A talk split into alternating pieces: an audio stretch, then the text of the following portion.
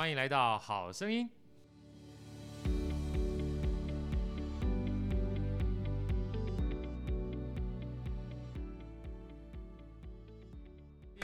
我们今天非常开心，邀请到古琴大师，我们的黄琴心老师。琴心老师好，好哥好，伟伟好，Hello，琴心老师好。哇，好开心啊！啊因为这个跟琴心老师的结缘呢，也要拜这个呃，算是长安乐器跟这个等闲琴馆的慧文姐啊，慧文姐。事实上，再推远一点的话，应该是、嗯、呃，我们亲爱的美庆姐，美庆姐姐，美庆姐啊，因为。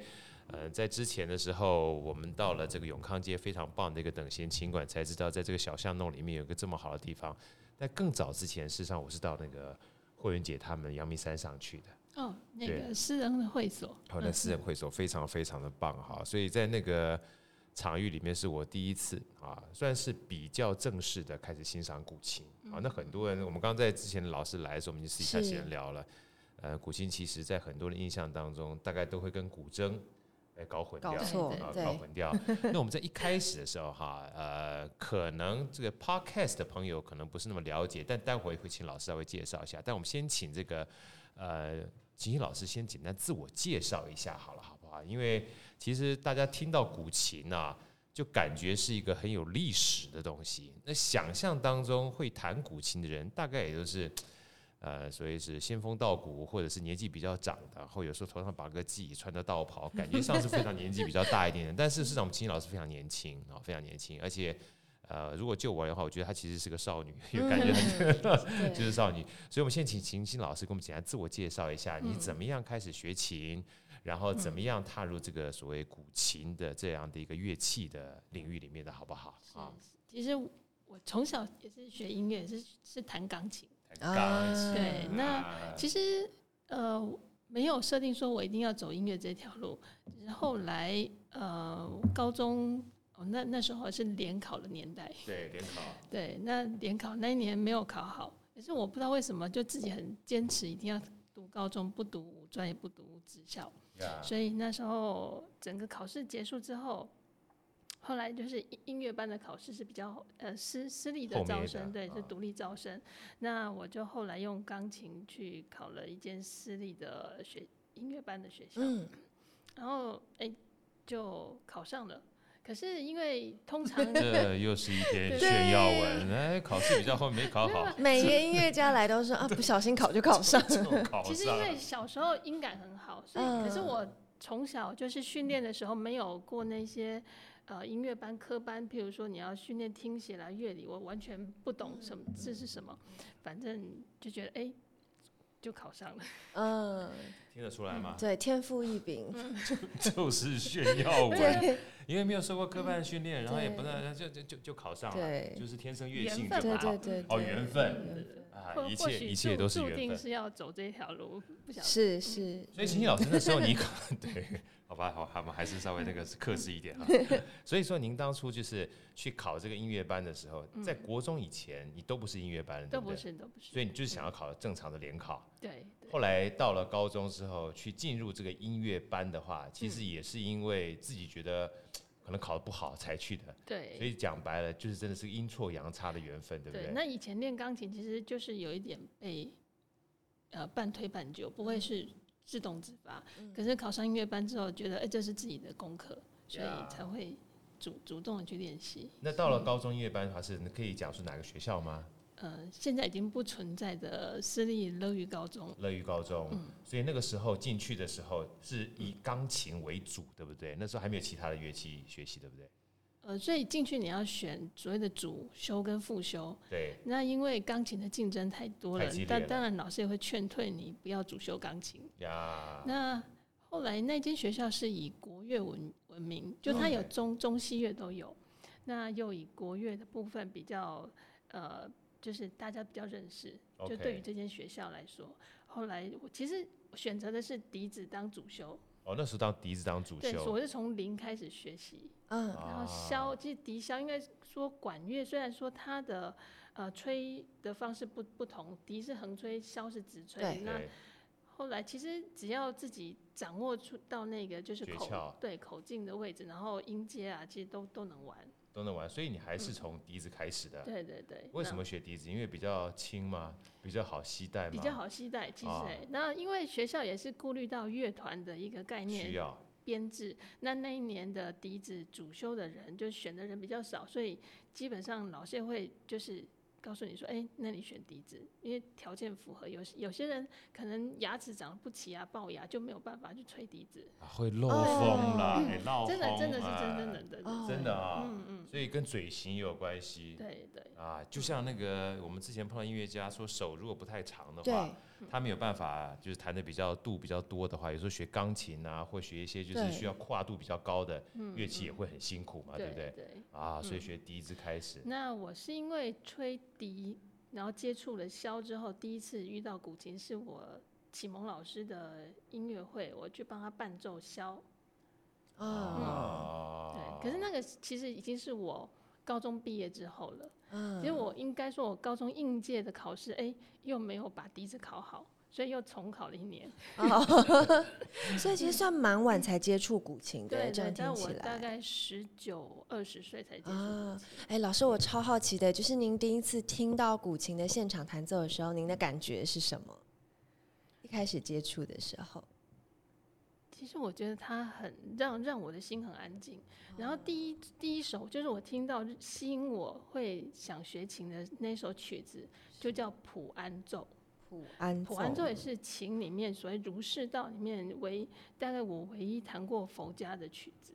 然后那它的普世的普，对啊平安的安，对大悲咒的咒嘛，对对。OK 普安咒啊，光听这个名字。安安是那个尼姑庵的安。啊尼姑庵的安普安咒，普安奏。他是普安禅师，相传是普安禅师，呃，就是写的一首曲子，啊、是、嗯、很安定人心的曲子。对对对，那它的和弦非常美，我再弹一下他的。可以跟我们分享一下吗？来。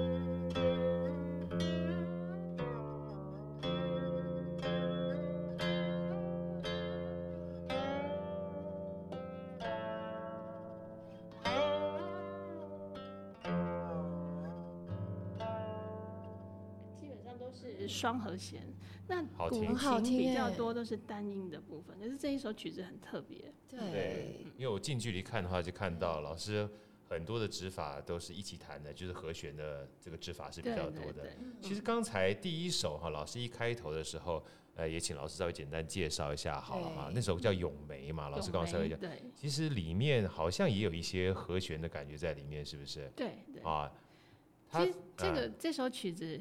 又有一个故事，是我，我最喜欢听故事，来来最喜欢听故事。呃，应该说我我喜欢在夜深人静的时候自己练琴弹琴。那那时候也是音音韵教学，这首咏咏梅其实它原本都是所谓的泛音，泛音弹奏。因为古琴的音色我们分为三种，称为天地人。天地人啊，嗯、那天的地。部分就是泛音，就是我们左手轻触琴弦。这是如果你们看得到琴上面一共有十三个徽，这个徽位的位置，手轻轻的点在弦上面，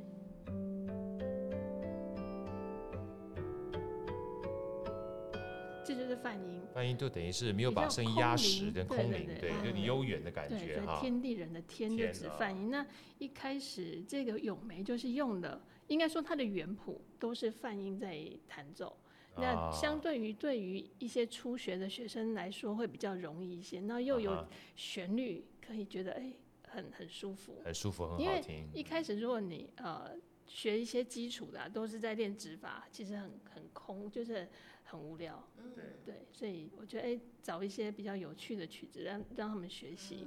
呀，可是咏梅，但我觉得陆游他谱谱，其实他这一首曲子是有词的，就是陆游的《卜算子》。卜算子。那我觉得哇，那个心情恰恰好是我当时的那一种情境。哇。那我觉得他把冬天那种梅花在雪里面的那那样的一个，算是坚毅吗？对，就是它的空间感有，可是我觉得没有办法抒发。心里的那种情绪.然后后来我就把这样的一段旋律用不同的指法去弹奏，就是我刚刚的和弦。原本它的泛音是，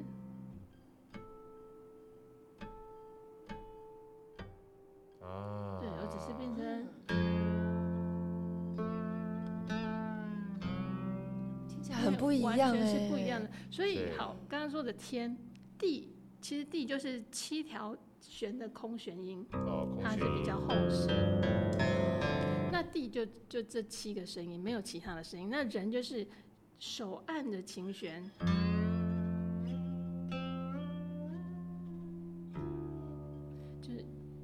情感的部分就是人的部分，所以我觉得，像我刚刚就把咏梅原本的旋律变成人跟地之间的一个对话，对对对，对，它就有不一样的功能。今天有没有学到了？对对对，我觉得古琴真的处处是学问呢，真的完全是。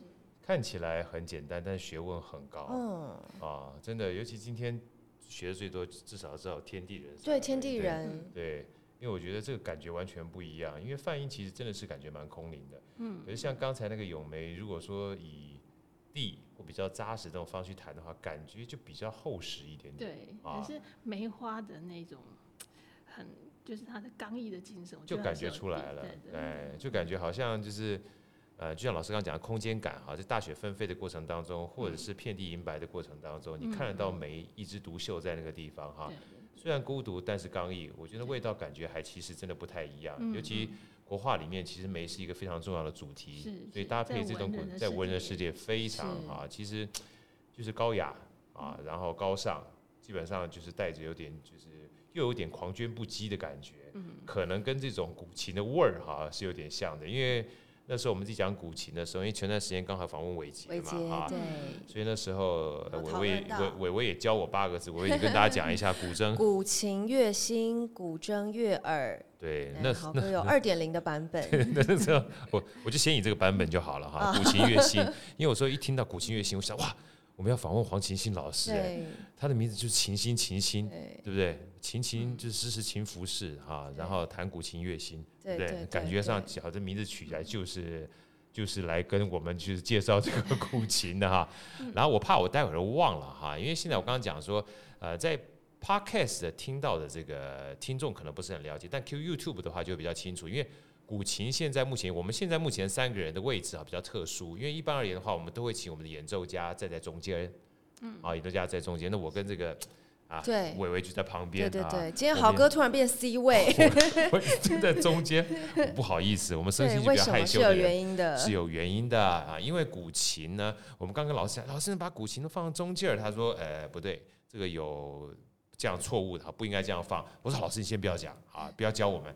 待会儿我们一起哈，教我们的听众跟我们观众，因为放在旁边哈，才是一个正确的放法。我们请这个老师跟我们分享一下好不好？哈，为什么放旁边？然后呃，要介绍一下，就是古琴它本身琴器的这样的一个造型。对，来老师，不好意思。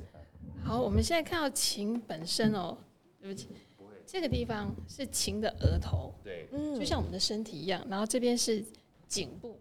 最宽的是肩，然后身体到腰这边，腰它的造型有不同的造型。基本上琴有很多不同的名称，通常是肩颈的位置跟腰的造型不同而有不同的名字。对，嗯，对，所以这个部分，那我们看到底板这个地方，底板这两个蛋就是它初音的部分。那为什么要放在旁旁边？就是因为。琴这个部分就是它调整琴弦的部分，最右边的部分。对，那如果说你压在这个桌面上，你要调琴的时候，每次都要抬起来。那因为这个部分的材质，以前所谓的就是呃石头或是玉，嗯，它比较也比较脆弱，哦，比较脆，不小心的话就可能对对对对会会压压坏，所以它就要放到。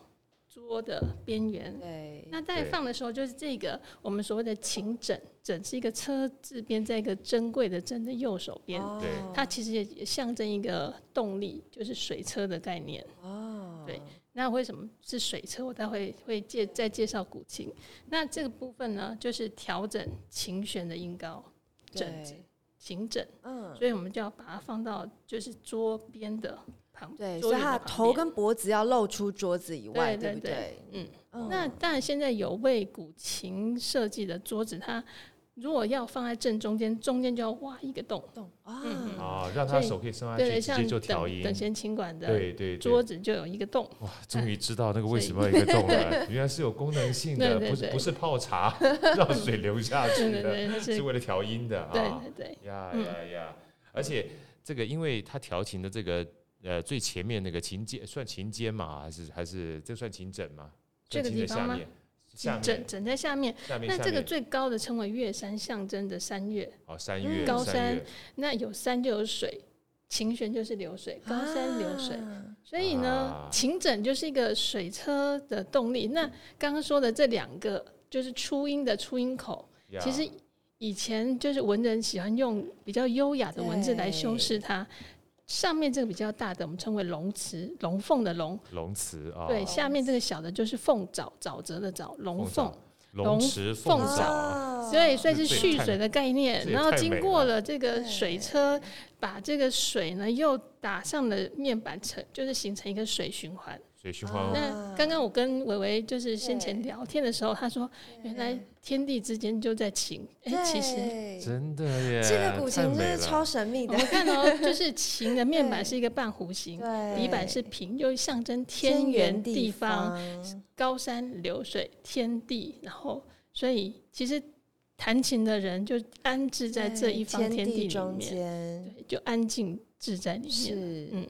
这古琴真是对啊，而且学问太多了。对，刚刚有跟老师讨论，古琴的长度其实刚好是三尺六寸五分，代表一年有三百六十五天，超酷的。然后以前三尺六寸五分，哎，真的哎。然后哎，我还没讲完，好吗？好好继续继续，我我我等一下再握。让我卖弄一下我的小 知识。是是是，我我我可以好几次握吧？哇，三尺六寸五分。对，然后以前的那个弦是只有五根嘛。最早的时候，所以代表的是那个五行天金木水火土，是工商角徵羽那五五。对，没错，没错。然后后来这现在是七弦嘛，就是加了两根弦，一个是周文王那个时候他儿子过世，所以为了要纪念他儿子，我们就加一根弦。然后那时候后来第二根是周武王伐纣的时候，哇，就又加第二根。我也很认真，太认真了，还没讲完啊！哇，还有啊！对对对，就是刚刚琴心老师，你是不是已经偷偷在学古琴了？你跟琴琴老师，因为我觉得太有趣了，我有研究一下。然后古琴刚刚琴琴老师有提到，它很像人体嘛，我们有头啊，有脖子，有身长，然后腰，对，腰比较细。然后腿的部分嘛，那古琴的外形哦，其实会随着每一个年代的审美观去改变它的外形。嗯、比如说有一句话是那个呃唐元宋扁，因为唐朝很流行丰盈的女子，所以唐代的琴会比较圆润一点。啊、所以我们适合生在唐代对对啊，对对，好适合。那宋朝的话就比较嗯清秀一点，所以稍微再窄一些些。嗯，对。那现在看那这一把琴，好有学问哦对，这把琴比较属于宋代的方式，就是比较清曲一点，比较扁一点，对，清秀佳人。哇，真是漂亮！这样讲完之后，我感觉这整个古琴变得非常婀娜多姿，特别吸引人。对对，而且事实上放在旁边，那算流苏吗？那是我们自己做流苏，是不是？对对，这个是装饰的，装饰有流苏啊。可能自己喜欢不一样的颜色，可以换不一样的心情。对。可是啊，这个又是另外一个，就是绑。绑琴弦完全是人力，其实琴的琴弦，你如果弦断掉，它要绑弦是非常麻烦的一件事，非常吃力的。嗯、我上台特别去看了一下这个等弦琴馆，刚、嗯、好那个时候慧文老师有邀请一个就是古琴老师来。哦，对，那位。那位老师，嗯、他非常喜欢看到琴的时候想要帮他上弦。嗯、啊，我才发觉上弦真是一个大学问。嗯、是啊，能不能请老师也跟我们分享一下上弦难在什么地方，好不好？难在你要。有力量，对，有力量，非常力量，真的，它是一个韧劲儿，体力活。呃，因为其实这真的还蛮难，蛮蛮难上弦的。对，对，哦，好，那我们这样讲完之后，我想再问一个问题，因为我们刚刚讲说琴这么美哈，对，坦白讲的话，呃，除了刚才我们讲这个琴本身很美之外，因为可能在连 Podcast 就是 YouTube 的这个观众们都不见得看到，像我们这把琴，它不是非常的久远，但是它的琴身上面有一些小裂纹。对，是吧？又到了我可以出马的时候了。对对，但是这个比较难，我需要靠我的小笔记。对对，有些小裂纹。好，既然你刚好做一些笔记的话，那先请你讲解完毕之后，再请我们的琴心老师给你做 批注，好不好？对对对，就是琴的反面有断纹。对，然后刚刚也是在跟老师讨论这件事情，因为它是琴的底部，因为木质收缩的关系，正反面都会有啊。对对对对对，老师刚刚有给我看，我要偷摸一下，偷摸一下，对对对，然后木质收缩会造成那个七胎出现各式各样的断纹，包含这就比较难了，蛇腹断，我有点背不起来，冰裂纹、牛毛断。对，可能是稍微比较常见的，但是这个也可以透过人为制造。然后刚刚老师有说一个超酷的哦，他说有一种很厉害的纹叫梅花断。梅花断，对，对，他说这个一仿冒就可以看得出来，因为很难呈现那样子自然的梅花的纹路。哇，你六领巾呢？哦，这样杠洗哦，你这生在这个时代实在太太可惜了。去等闲情管理。老师，能不能跟我分享一下，就是像这样的，像刚刚玮玮讲的这些。呃，纹路啊，断纹啊，梅花断啊，嗯，它有一些什么样特殊的？除了美观之外，有什么特殊的功能，好不好？其实大部应该都是为了声音而而，嗯，对，声音嘛，乐器哈。呃，现在应该说有一些现代的制琴家会去做所谓的断纹，我们称为假断纹，可是它其实是为了声音做，而不是为了美观来做。哦，我以为是为了塑造那个琴看起来很历史悠久。可是，但不同的制琴家，他的功力不同。那有些会做的，真的，你看就，呃，就知道是造假的，假的很假。人人人工的这辅助的痕迹很强烈，对对对。嗯。那有些看起来它就是可能顺势而为，它整个纹理的话就感觉很自然，嗯啊。但是它真正的功能是在什么地方呢？来，我们请老师揭晓一下啊，为什么要做这个纹路，而不是用一个漆直接上去，看起来非常光亮？非常光滑，这样对整个音色上面有什么影响？对，为了声音更让它更松沉、更松透，这个透，我觉得真的是要时间的历练，它才会产生。那本身漆啊、呃，应该说琴是木头胎包覆着漆，它会让它没有办法呼吸。那每次的弹奏，它就是音声音的震动，慢慢的也将这个呃木胎跟漆胎慢慢的达到一种平衡。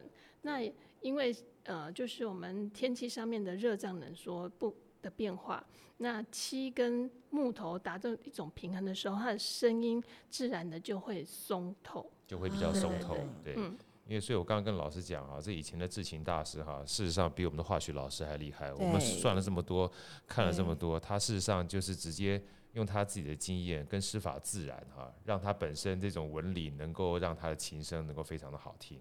那我自己就粗浅的了解的话，讲白了，如果把气全部放上去，它紧绷度就很高，实际上声音也闷住。但在有这个纹理的时候，它基本上就可以从下面把这气透出来。对，所以为什么要养琴？养琴其实就是你慢慢的去，就是让这个气跟木头之间达到一种平衡。可是其实它要经过非常长的时间。对，应该也是，这就是为什么有些古琴哈，越古它越有价值。对啊，刚刚有问老师最目前就最贵的琴，对不对？老师有说两亿多人民币。对，在一个拍拍卖会上面，两亿三千万。以后不能乱摸。我刚刚说天哪，两亿三千万，老师说嗯，而且是人民币。对，而且是人民币啊，淡淡一句人民币。我记得是几年？一五年的一一一场。拍卖会上面拍的价格，嗯、那会这么贵，是因为它有历史的价值，就是经过两代的帝王，呃，保存这那一张琴。大概什么时候的琴？嗯、宋代的琴。宋代的琴。然后又到了清朝的时候。乾隆，因为乾隆很喜欢题字盖章，嗯、那可是他不愿意在琴本身再去做破坏，所以他做了一个很精致的木木匣，啊、木夹把这个琴放在里面，那木夹上面呢，他就提了字，印刻了章，题字落款，他还算算是有点眼色，所以有就是历史的脉络很清楚的，所以那一张琴的价值在拍卖。场上面就特别的高，嗯，它基本上古典或者是古董的艺术价值已经大于它实用的价值了哈。我觉得这个这个其实是真的是，因为古琴真的不简单。豪哥放在我们面前的琴，您要不要报价一下？这个放在我们这面前的琴哈，跟刚才两亿比起来，虽然是小巫见大巫，但是也是价值非凡。你没看刚才老师把琴拿起来的时候。我一双手是在下面护着，我连我自己护都没有这么认真啊！这把琴哈，我们请老师跟大家分享一下好了。当然，并不是让大家说这个价格多高了啊，也不是要说告诉他这个乐器多么贵哈，只让大家知道说，其实乐器它本身有它的价值存在。那它的价值也随着时间的淬炼会越来越高，啊，所以大家看这乐器的时候，我觉得，嗯，除了欣赏乐音之外，也多一点对乐器的知识，我觉得对我们而言的话，都是一些知识能力边界的拓展。来，我们跟老师请揭晓我们的今天的答案。经过我们的拍卖价之后，它价钱是。嗯，这代是一一零年左右制造的琴，可是它的木胎本身是很古老的木头，是带有宋代的木头。哇，宋代的木头真的很漂亮。呃，这把琴现在定价是两百五十万。两百五十万台币嘛，哈，还好是台币吧？对，是台台币。还好我刚才有看到，又摸了一下。我不敢摸。我刚才说它是一一大概一零年嘛，那因为现在其实我觉得。现现在价格可能又更高更高了，对，现在价格更高了。现在价钱的话，我觉得，因为像木头这种东西，它不是一个可以大量生产的东西，不是塑胶啊，不是化学的东西，所以有了这个它就没了。啊，而且它随着时间的淬炼的话，坦白讲，它会越来越有历史价值。是是是。所以我觉得现在很多这个乐器哈，真的，如果说你喜欢啊，不管说你喜欢弹或者喜欢收集哈，早买早好，说不定还变成。但这是一个收藏，譬如说你收藏画的概念是一样的。一样的，对。那其实我们想学琴，其实。不一定不不不是说价值高的琴才是好琴，是，我觉得你只要选一把自己顺手的琴就好了。对对对。对，这个是很重要的关键。你可以自己养琴，把它养到有那样的价值，就是不要被它的那个外外表去对。像玉一样，好像对不对？培养久了就会有一个连结，有感情。对，而且这乐器就就就跟就跟自己的有时候变成说自己的伙伴哈，或者自己的小孩一样哈，就自己家人一样了。所以刚刚伟伟。在开始之前还问说：“哎，老师，这把琴有什么名字？名字哈？他说这把琴是我们等闲琴馆的哈。啊焦尾啊，叫焦尾。焦焦烧焦的焦，因为它属于焦尾琴嘛哈，就是焦尾琴的由来嘛哈。来，我们我们借这个机会，借借这个机会，我们复习一下历史哈。焦就是烧焦的焦，尾就是尾巴的尾，这是有一段历史故事的哈。对，就汉代蔡邕在经过一户农家在烧柴火。”那他听到这个木木头那个声音，他就赶快跑进去人家农家里面，把木头拿出来说：“这是这是一一非常好的木木木头的好好柴。”他说不能烧，然后就可是当已经被烧掉一点点了，对，所以才称为焦尾琴。所以有点焦黑，但是这个木头实在太好了，光听那咔哧咔哧咔哧烧焦的声音，他就觉得心痛在。绞痛啊！这么好的木头怎么可以那那木头制成琴？对，后来把琴流传万世，就变成焦尾琴，对不对哈？呃，应该没有这一类型的都叫。我跟你传说有传说，所以后来这样讲是不是太浮夸了一点？太浮夸了。请的师傅用他的想象力去做出这样所谓的交尾琴，对，但不是这一把了哈。那蔡邕那把不是这一把，但是类似这样的意思，就尾巴比较不够平整的感觉，好像有烧焦的感觉。对，就叫焦尾琴。对，焦尾琴。伟伟，我觉得你可以去学古琴，尤其依照你的这个啊，这整个呃气场，学习古琴的话，就是焦玮薇的琴，焦伟琴，玮薇琴，哎呀，太好了啊！焦玮薇的琴就叫焦伟琴，哦，实在太好。老师，我想说哈，因为很多人认识古琴，透过今天这样了解会认识之外哈，因为。古琴其实，在我们过去这几年当中，也在很多的这古装剧里面曾经出现过哈。嗯。但是其中有一个跟我们这个琴心老师是有关，也跟霍文老师有关的。这个电影也很有名，来跟大家分享啊！这个电影里面还包含里面一首曲子，这个曲子哇也背的不简单，好四个字，对，青鸾舞镜。哎呀，实在太好了，背的实在太好了，青鸾舞镜，这是来自哪一个电影呢？刺客聂隐娘啊，刺客聂隐娘，刺客聂隐娘里面的一首呃古以古琴为主的曲子。呀，青鸾舞镜，青鸾舞镜，嗯、老师可以跟我们呃分享一下这一部分这个曲子的。那，其实很有趣的一件事，其实原本侯孝贤导演他要选择的乐器不是古琴，是琵琶。哦，是琵琶。嗯、这个是因为琵琶是外来的乐器。对。那这个因为这个故事里面的情节是，呃，嘉诚公主要和亲到外族，所以是从中原带出去的。所以用琵琶会觉，诶，在历史考据上面不不符合这样，不符合，对，不符合时间轴啊。那后来就用了古琴，可是当初呢，就是侯导就是在片场开始试这个古琴的时候，他觉得，安内无声，那古琴那无声，无够大声了，不是轻轻锵锵，无脑力了哈。等等一声就等很久这样，等就 等很久。当初老师也是谐音梗哎。对，那当初这个演员其实是来学琴。啊、对，那他把他这样就是导演的一个需求，跟本身他演的这个嘉诚公主的故事告诉我，就是他要宣泄他内心的一种情绪的抒发，所以那个可能要非常多声音。我说好，我知道了。那又要从他孤独的他那心心里的那一个心心情层次，然后，所以我其实写了几段就是练练习的片段让他练习，那最后把那几个。练习的片段组合起来，就变成了他在电影里面自己弹奏的那个部分。他是真的在自己演、自己弹，而不没有假于我的手。嗯呀，但是是老师，呃，有传授这首曲子跟编曲。那那有一个小插曲是，有一天古芳老师林古芳老师，林古芳老师啊，看完这部电影，然后跑来请我说：“哇，这个后制太厉害了，怎么那个弦跟声音就是搭配的这么好？”对，我说没有，老师是。演员自己弹的，对对对。哇，那李老师有没有惊为天人？对，因为这演嘉诚公主的是著名的那个许芳宜老师，舞蹈家。嗯、对，许芳宜老师。他其实他也说他是用指头在跳舞。呀。对对，对。用指头跳舞啊，这实在是太厉害了！今天好学到好多东西。原来聂隐娘就是用指头在跳舞，把古琴诠释的这么样的惟妙惟肖。那在拍摄的当中，其实因为在唐代那时候没有所谓的桌桌桌椅，对对。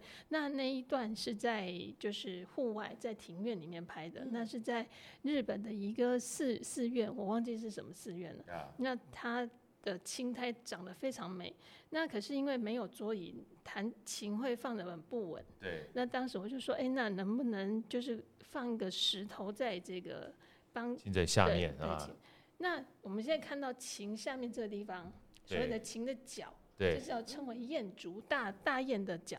大雁的脚，雁足。那我就跟导演说，那把就是那个石头放在燕竹上面，uh-huh. 让它有一个支撑。那另外一边就放在演员的腿上。腿上哦。可是这样弹起来会有点倾斜。对。那后来因为我电影上映了，我就看到很多人的一些点评啊，说怎么这个琴放歪歪斜斜啊？其实那样是最美的方式。其实因为以前没有桌子，你不可能放了一个桌子在。Uh. 那其实会破坏整个画面。对，那那时候导演说啊，没关系啊，我到时候修片的时候再把这个雁足修掉就就好了。雁足怎么可以修掉？不能修。我说这是这雁足本就是情的一部分。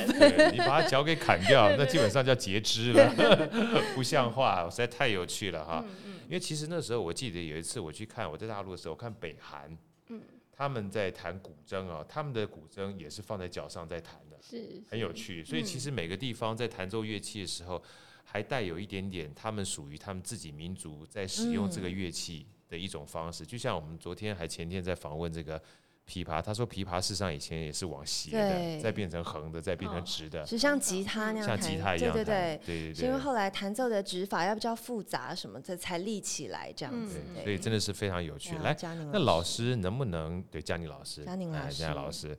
能不能就是我们讲了这么多，针对这个青鸾舞镜哈，可以跟我们简单分享一下它的这个曲中的一部分。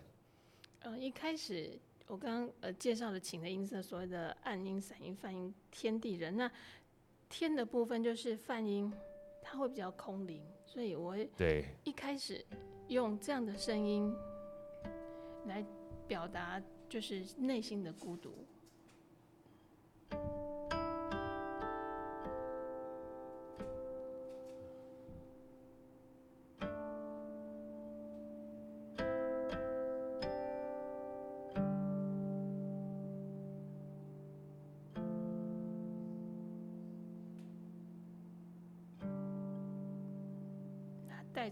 沉重的心走的每一步都很沉重，所以开始三音走在地上就是地，然后青鸾叹息的声音，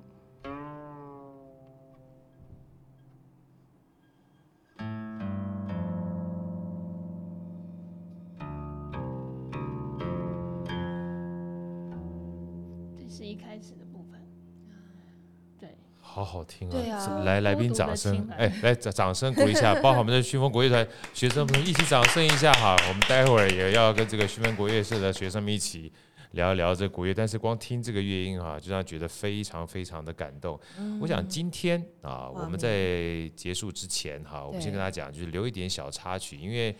毕竟这个慧文姐啊，算是我们一个很重要的媒人，所以我们郑重先邀请老师啊，下次一定要再来一趟，因为我们今天还没聊到另外一个很重要的结缘灵魂人物，灵魂人物为什么呢？因为秦信老师跟惠文姐其实为了古琴啊，就是让大家能够推广，让大家能够熟知，所以一个等闲琴馆啊，事实上等闲琴馆非常多的故事。我稍微。讲一下，就是其实等闲琴馆应该是台湾第一个成立的琴馆。没错，没错。而且当初等闲琴馆的名字的由来啊，也就是蛮有趣的故事啊。因为为什么叫等闲呢？为什么之前好像好像叫君天过，对不对？天君还是君天？君天坊，君天坊啊，感觉像就是有点那个轰天雷的感觉，就比较哇。对。就是就用了哈，对，一听完等闲之后，就感觉舒服多了哈。莺莺波带琴哈，单立来弹琴哈，对吧哈？就后哈，所以我觉得这个故事是非常好的故事，而且我觉得在过程当中，其实呃，等闲琴馆我去了几趟啊，每一次呢都看到非常不同的人在那边去欣赏音乐，把所有的音乐这东西推广在很多的地方。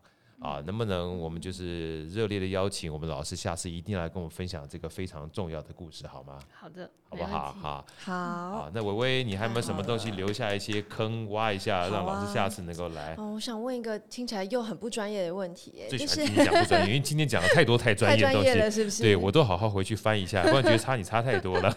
没有，就是通常我们听到古琴的音乐，其实就像那样子很悠扬，然后好像很多内心的独白的感觉。那不知道古琴有没有很欢乐？比如说像新年感那种节庆感重一点的，嗯、对，有快节奏或者是什么的，有，有，有吗？有老师可以稍微谈谈看，让我们听听看这样好不好？我们在结束之前哈，我们请老师先讲两句，因为我们接下来的话就要、啊、要要过年了，过年了啊，要过年，祝福大家，就是我们好声音，祝福所有的这个 Podcast 的好朋友或 YouTube 的好朋友新年快乐，讲两句吉祥话，给我们祝新年快乐，好不好？来，好的，那。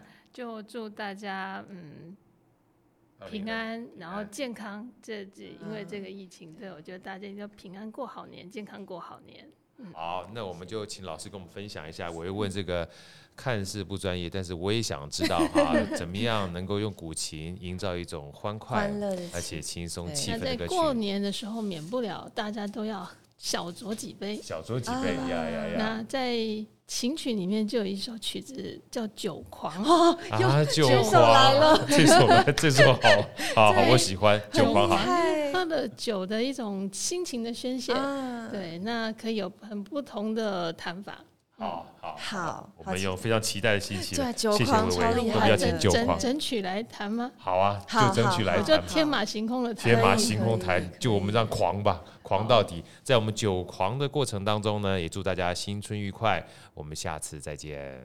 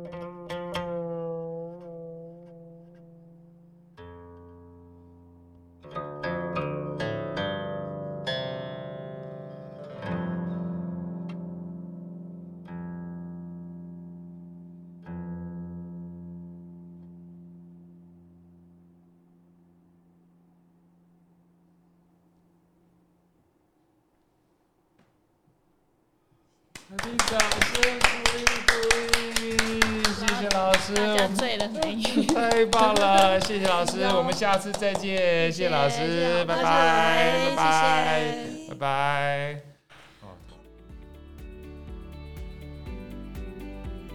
好声音，我们下一集再见。